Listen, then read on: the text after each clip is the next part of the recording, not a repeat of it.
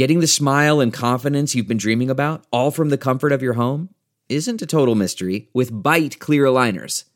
Just don't be surprised if all your friends start asking, what's your secret? Begin by ordering your at-home impression kit today for only fourteen dollars and ninety-five cents. Byte Clear Aligners are doctor-directed and delivered to your door. Treatment costs thousands less than braces, plus they offer flexible financing, accept eligible insurance, and you can pay with your H S A F S A. Get eighty percent off your impression kit when you use code WONDERY at byte dot com. That's B Y T E dot com. Start your confidence journey today with Byte.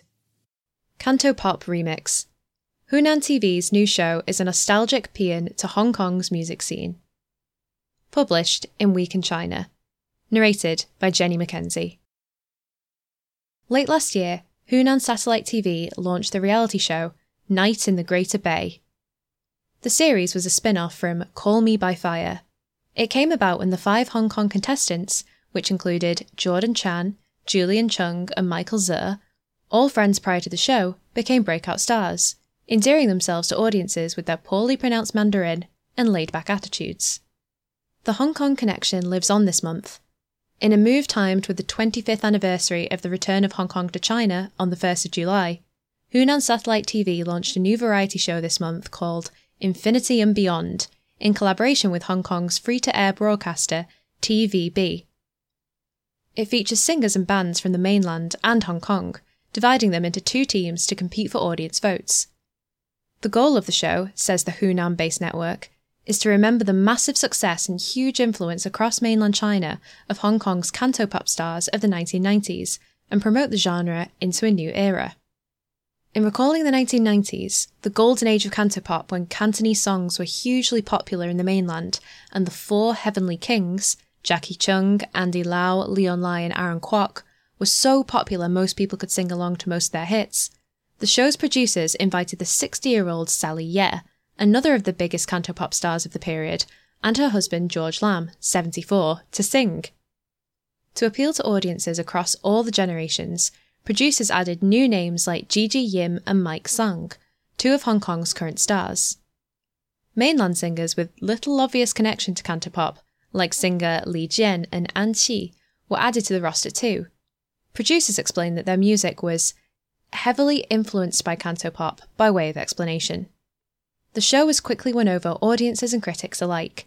The first episode received more than ten million views in the first six hours it was available. On Douban, the series has been rated seven point seven out of ten, with many fans praising it as a feast for the ears. Unlike Singer, another popular music talent format from Hunan T V, Infinity and Beyond is well-paced and interesting to watch, enthusiast adherents. Infinity and Beyond is really touching. I wish I were born and raised in the nineteen nineties, one fan of the show wrote on Weibo. Not everyone was so delighted, mind you, especially some in Hong Kong. For a start, cantopop has been given a new Mandarin designation in the show as Gong Yue, which for people in Hong Kong is associated with the Hong Kong Philharmonic Orchestra.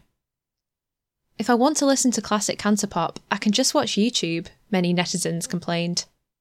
And if the producers really wanted to promote Cantonese songs and attract new listeners, shouldn't they choose songs that are closer to what people are listening to now, instead of songs that feel like the whole Cantonese music scene is dead, another questioned.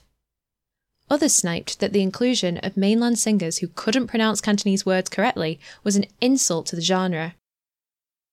While some of the musical guests on the show hailed from southern Chinese cities like Shenzhen and Guangzhou, a city known as Canton in imperial times, where Cantonese remains widely spoken, other guests were lambasted for their Cantonese pronunciation.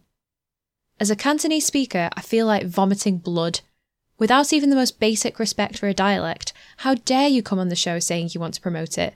At least go home and practice the pronunciation. It is so obvious who worked hard to perfect their diction and who didn't even bother, one critic thundered.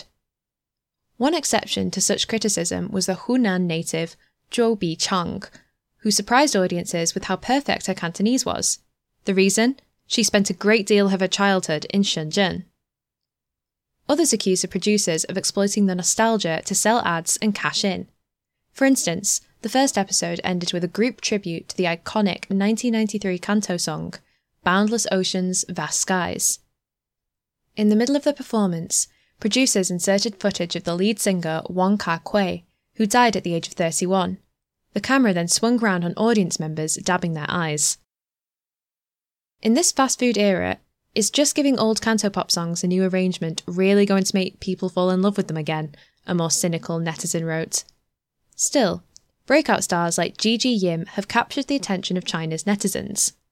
Some are comparing her with Jem, another Hong Kong singer who became a household name after coming second on Singer in twenty fourteen. Yim, who was only seventeen, got her start when she won the T V B singing competition Star Academy last year. Infinity and Beyond has generated so much buzz that artists that rejected an invitation to appear have been having second thoughts. Big-name Hong Kong performer Eason Chan, who turned down the offer when approached late last year, is now believed to be making his way to Changsha to appear on the show. One of the reasons he didn't accept initially, Chinese media reckons, is that producers offered him one million R M B per episode, which is far below his going rate.